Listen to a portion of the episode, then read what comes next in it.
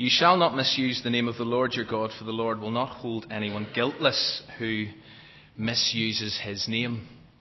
Now, at, uh, at one level, this gets us or it asks us to think about our language.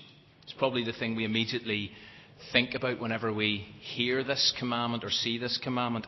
And the whole issue of bad language and swearing, and specifically the, the idea of taking the Lord's name in vain. The King James Version, which many of you will be familiar with, captures this commandment like this Thou shalt not take the name of the Lord thy God in vain.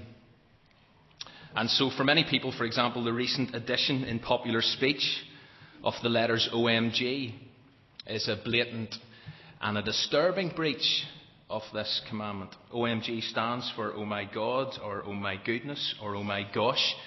And earlier this year, those three letters became instantly recognisable whenever Usher, featuring will.i.am, reached number one in the UK and the US charts with the single OMG. And now they've become part of SMS language or text speak. And the flippant use of God's name or Jesus or Christ as an expression of surprise does definitely come under the radar of this commandment. There's no doubt about that, and we will think about that a little later on.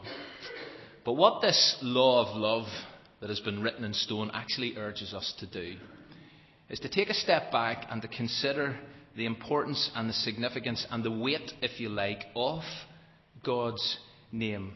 Whenever Jesus taught his disciples to pray and taught us to pray, and we looked at this a year ago, when he gave us what we've come to call the Lord's Prayer, the very first petition of that prayer, after we have addressed God as our Father in heaven, hallowed be your name. Or the New Living Translation, may your name be kept holy.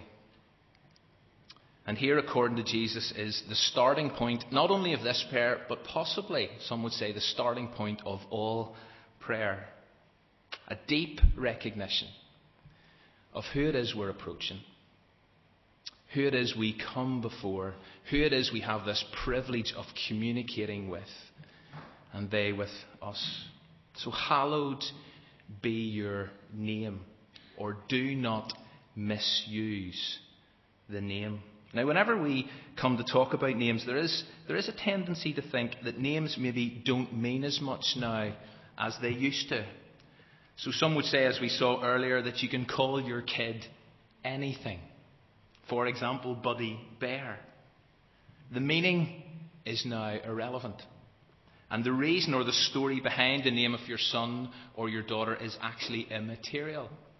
I don't know how many of you discovered uh, each other, what the meaning of each other's names. Joella came up to me uh, earlier, and, or just during coffee there, and said, I didn't know what my name meant, but my dad looked it up on the iPhone, and it means, you see the modern technology, God who is willing. So Joella discovered tonight the meaning of her name, God who is willing. But in a previous era, and you know this, and particularly in a biblical context, names were carefully selected.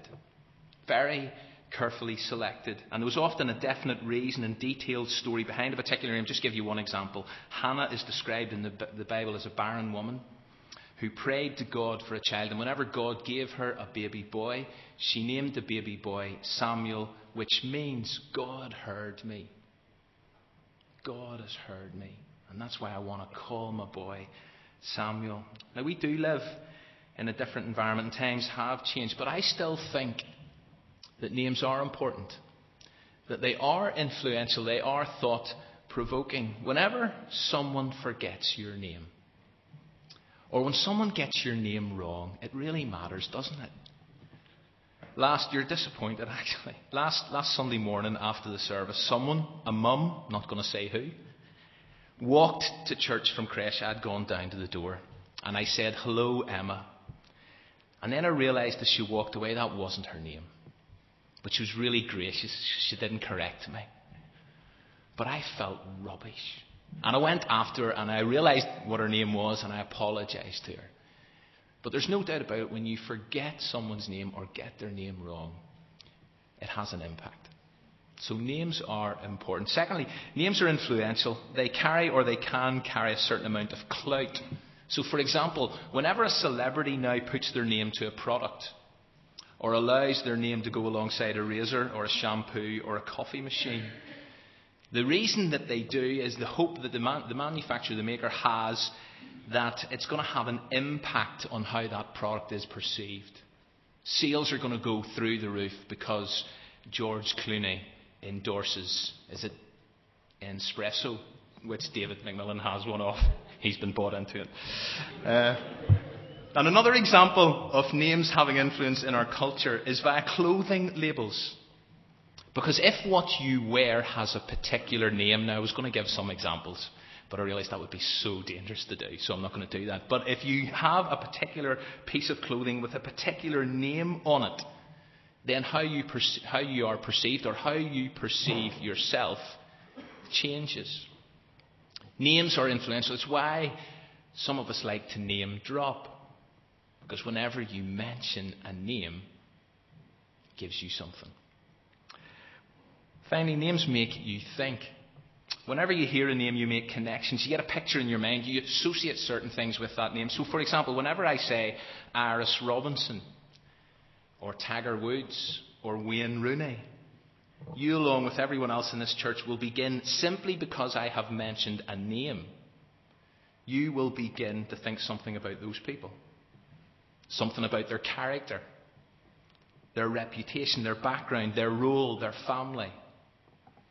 Something comes flooding to mind just at the mention of a name. And so although, so although we live in a 21st century world where some would say names and naming have actually lost their edge and significance, I still think names are important. I still think names are highly influential and thought provoking, but none more so. There is no name more important, more influential, or more thought provoking than God's name. And what we actually associate and connect and put alongside that name whenever we hear it is actually defining. It can define us, who we are. And one of the key reasons why God's name is so important is because His name is a revelation of His very person and character. God reveals Himself. One of the primary ways God has revealed Himself to us is through his name. We discover who God is. We discover what God is like via his name. And there are many names often for God in Scripture, and someone has described those names, and we saw some of them earlier in the PowerPoint presentation. Someone's described those as mini portraits that actually help us to gain a better, clearer, more colourful, more dynamic picture of exactly who God is and what God is like. But let me just go back to the commandment itself for a minute. Because for most of us, and, and many of us probably do use the NIV, for example, this is the way it's phrased. You shall not misuse the name of the Lord your God, for the Lord will not hold anyone guiltless who misuses his name. But one of the things you will notice here is that the word Lord, in many of our translations, is in capital letters. Who wants to tell me why that is? Or who wants to tell me whenever they see Lord in capital letters, what that refers to. Yahweh, exactly. Thank you, Richard. The Hebrew name, which we're all familiar with. And in order to get our heads around that particular name, we need to look a little deeper at its meaning and background. So we need to rewind 17 chapters from Exodus chapter 20, which is where we get the Ten Commandments. And we need to go to that well known encounter between God and Moses in an isolated part of the desert where God spoke and he commissions Moses to go to Pharaoh and to speak up on behalf of the Israelites who are being held as slaves in Egypt. But Moses has a question. It's a fair question. It's a totally understandable question. He says, What if the Israelites, what if the Israelites actually ask me, Who has sent me? How should I reply to them? And the answer that God gave was not only powerful, it was mysterious. I am who I am. That is who you are to say to the Israelites. I am has sent me to you. And then God continues in this dialogue with Moses, and I'm quoting from Exodus 3:15. Say to the Israelites, "The Lord," and again in capitals, meaning Yahweh, the God of your fathers, the God of Abraham, the God of Isaac, the God of Jacob, he has sent me to you. This is my name forever, the name by which I am to be remembered from generation to generation. So, what does this powerful, this mysterious name actually mean? And Yahweh, which comes from this I am who I am. Well, it's not easy to give a succinct or a simple definition, but I am is believed to be God's way of saying that He's eternally existent. He's totally self reliant. He's the living God who exists in the past, the present, the future. This name identified God as the one who was, who is, and who is to come. He's distinct from anyone or anything else. Unlike anyone anything else, independent of everything else that exists in all creation. He's uncontainable, unchangeable, powerful, trustworthy. And this name, therefore, meant, whenever people were told this name, this name meant so much to so many people because what they were discovering was that here is a God who has revealed himself to us as this eternal one, self reliant one. He's chosen to reveal himself to us in a name. And so people treated that name with huge respect and deep awe. And therefore, in the ancient world, God's name was highly revered to such an extent that people would literally avoid using the name, not only in speech, but also in prayer, because they were so afraid to misuse the name. And I'm sure you've heard this before, but people were not even permitted to write the name of God in ink unless they were one of the scribes who were constantly recopying the scriptures. And even then, when a scribe came to that word, he would apparently rise and he would bathe himself. And then he'd put on clothes that he had never worn before. He would go and get a quill that had never been used before. And only then would he write God's name. And after he had finished writing God's name, he would discard that quill and never use it again. And he would throw away the clothes that he was wearing as he wrote the name and never wear them again. And the point was this God's name deserved respect. Because if you misuse the name, you were seen to be effectively just trampling all over God. To misuse God's name was to undermine his character. God has revealed himself via his name. If you misuse that, you're just misusing who God is. But although God is distinctly different, and although his name does reveal his uniqueness, the fact that God revealed himself by name proves that God doesn't want to be distant and this is where, where sometimes we struggle is God doesn't want to be distant. God doesn't want to be remote. God doesn't want to be removed. God actually has revealed his name so that we can and so that he can relate. And this quote from the, the New English Dictionary puts it like this that giving the name entails a certain kind of relationship. The minute a name is given, something changes. It opens the possibility of a certain intimacy in relationship. A relationship without a name inevitably means some distance. Naming the name is necessary for closeness. Naming makes true communication and encounter possible. By giving the name, God becomes accessible. And the bottom line is that God has given us His name and gave the people His name so that they might know Him personally. And as we enter into the New Testament, where in one sense the name Yahweh is seen to disappear or is believed to disappear, God takes another amazing step in closeness. God actually personalizes the name further.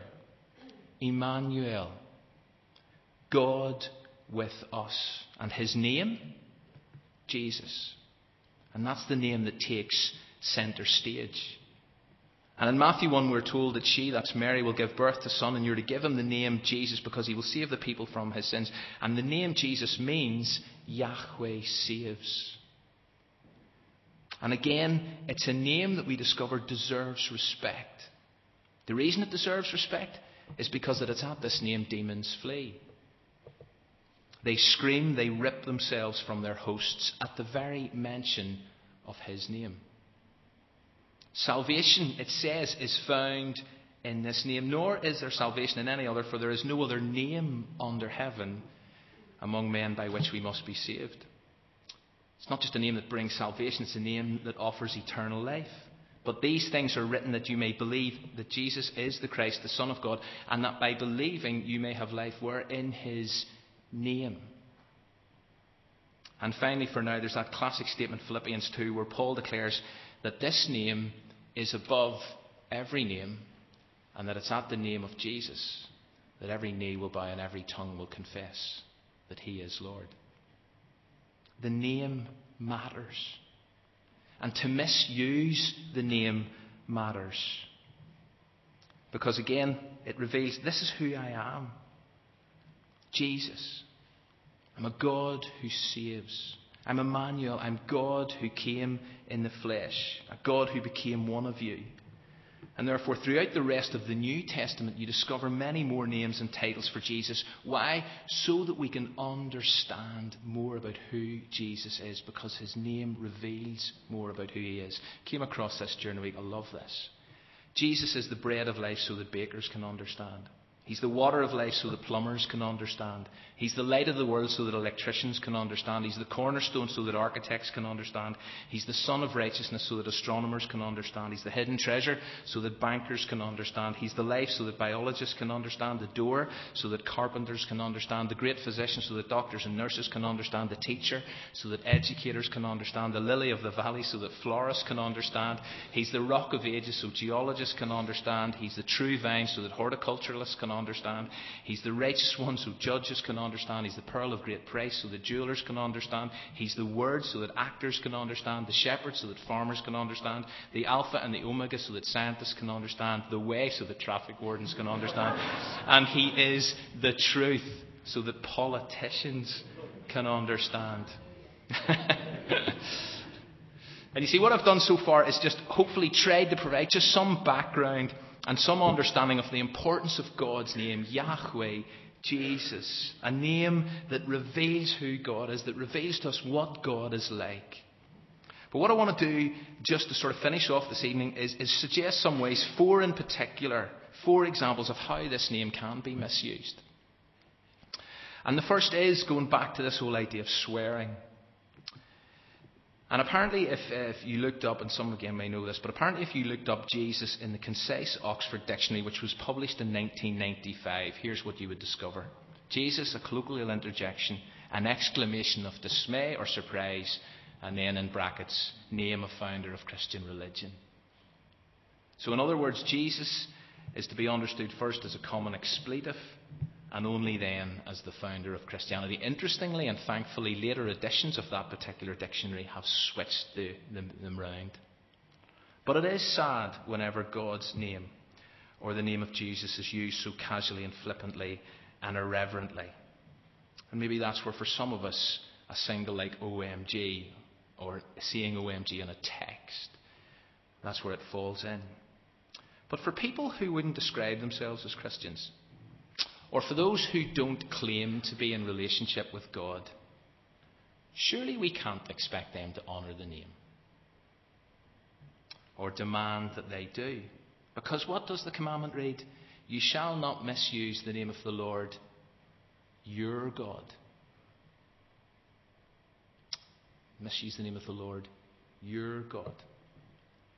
And therefore, do we have the right to challenge not yet Christians when they do misuse the name. I must admit, I do find it hard to hear the name of God or Jesus. And for me, particularly, I find the one the greatest, whenever I hear the name Christ used. So, that, that's the one grates in me in particular. But I hope I never reach a place of where I judge a person because they choose to use it.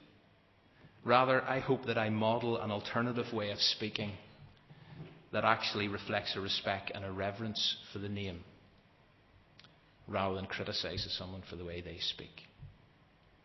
Now, for some people, they would take a very different view on that and they would say, listen, whenever I hear someone taking the Lord's name in vain, I immediately will challenge them. The question is, do we have the right to do that? Second way to breach this third commandment is by using the name to justify certain or highly questionable decisions and behaviour. Now, I, know you've got to be careful with this. But in terms of history, the Crusades, some would say in the Middle Ages are a prime example whenever Christians took up the flag of the cross and they marched as an army to conquer cities in the name of Christ, in the name of Jesus, and they left thousands of bodies in their wake. Or what about the way God's name was used by some to justify apartheid in South Africa? Or closer to home, terms like for God and Ulster. Is that a blatant misuse of God's name? Shortly after the fall of Atlanta during the American Civil War, a lady exclaimed to President Lincoln at a White House function, Oh, Mr. President, I feel sure that God is on our side, don't you? Ma'am, replied Lincoln solemnly, I am more concerned that we should be on God's side. You know, using the name of God or the name of Jesus to validate racism, bigotry, hatred, or any form, other form of sinful behaviour is an incredibly dangerous thing, even on a personal level. I can remember someone saying this to me a man who left his wife to pursue an affair with the line, God has brought this person into my life, and I'm just following his lead. To use God's name to oppress, to intimidate, to hurt, to exploit others is surely a breach of this commandment. There are other ways to misuse God's name false teaching, teaching things in God's name which are contrary to the Bible. And you could spend a, a while looking at that. But the final one that I want to look at is this an inconsistent life. So, whenever Jesus went home to be with his Father, it was not long before Christians or followers became known by that name the name Christian, little Christs. And that seemed appropriate because people could see that Jesus was actually central to these believers in what they said and what they did. And many of us here bear the name of God's Son. And this, for me, is where this commandment becomes very, very personal. But many of us here bear the name of God's Son. And so we as Christians must pay close attention to the way we live our lives. The words that we speak whenever we walk out of here and into a new week, they really do matter. The choices we make, the things we do, the attitudes we hold, there needs to be this growing consistency, this increasing Christ likeness, the credibility gap between what we say, and we've talked about this before, but the credibility gap between what we say and how we behave needs to be narrow or narrowing Otherwise, we risk the danger of dishonouring the Lord's name. Paul, referring to some false believers, said, You know, they claim to know God, but by their actions they deny them. We need to mind the gap between what we say and how we behave. Billy Graham once said, We take the name of God in vain when we accept it and allow ourselves to be called Christians but do not live godly lives. And as I understand it, if you go back to the specific commandment, to misuse God's name is to take the name in an empty manner. This is what it, it meant. To take the name in an empty manner. In fact, this command literally reads in the Hebrew, You shall not take the name of Yahweh in an empty way.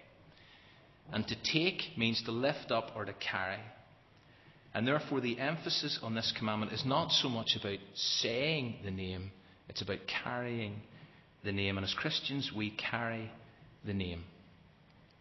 And therefore, as we leave this place and enter a new week and a new month, my hope and prayer for me and for us is that we will recommit ourselves to living consistent lives which actually honour the name that we carry. Because people will watch, and people will listen, and they will determine whether we live lives that do honour the one we claim to follow. And as Paul wrote, whatever you do, whether in word or deed, do it all. Do it all in the name of Jesus. We're going to close with a song that's, that's really a song and a prayer. Restore, O Lord, the honour of your name. In works of sovereign uh, power, come shake the earth again. The second verse, Restore, O Lord, in all the earth your fame, and in our time revive the church that bears your name. So I invite you to stand and not just to sing this, but to pray this. And then after that, I'm going to read you part of a prayer that some of you will be familiar with as we close. So let's stand together and sing.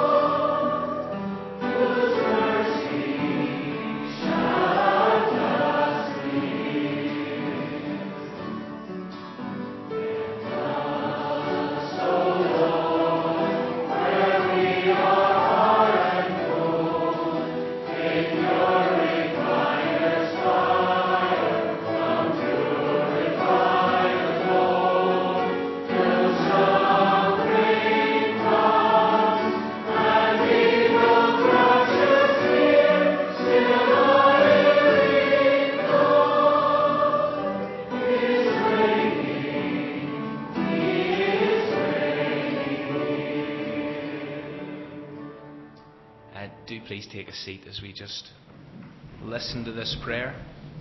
I'm just going to read part of it. Uh, as I say, some of you will be familiar with it, but just a moment's silence. Just reflect on our desire that God's name and His honour would be restored.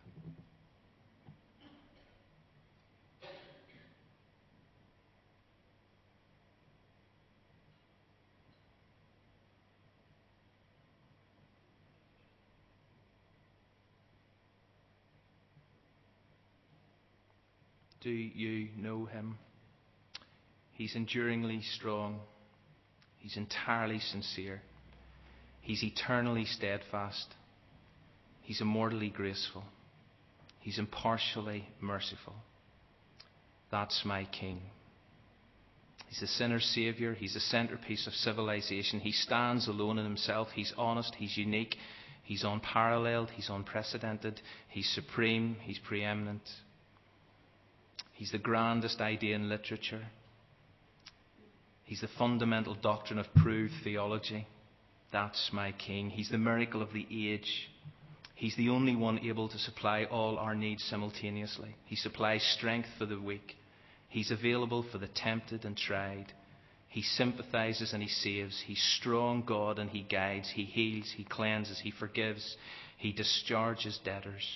He delivers captives. He defends the feeble. He blesses the young. He serves the unfortunate. He regards the aged.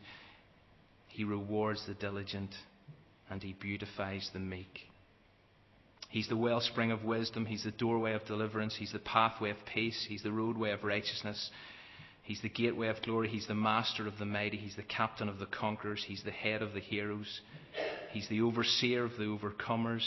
He's the governor of governors. He's the prince of peace. He's the king of kings. He's the lord of lords. That's my king. Do you know him? He's incomprehensible. He's invincible. He's irresistible.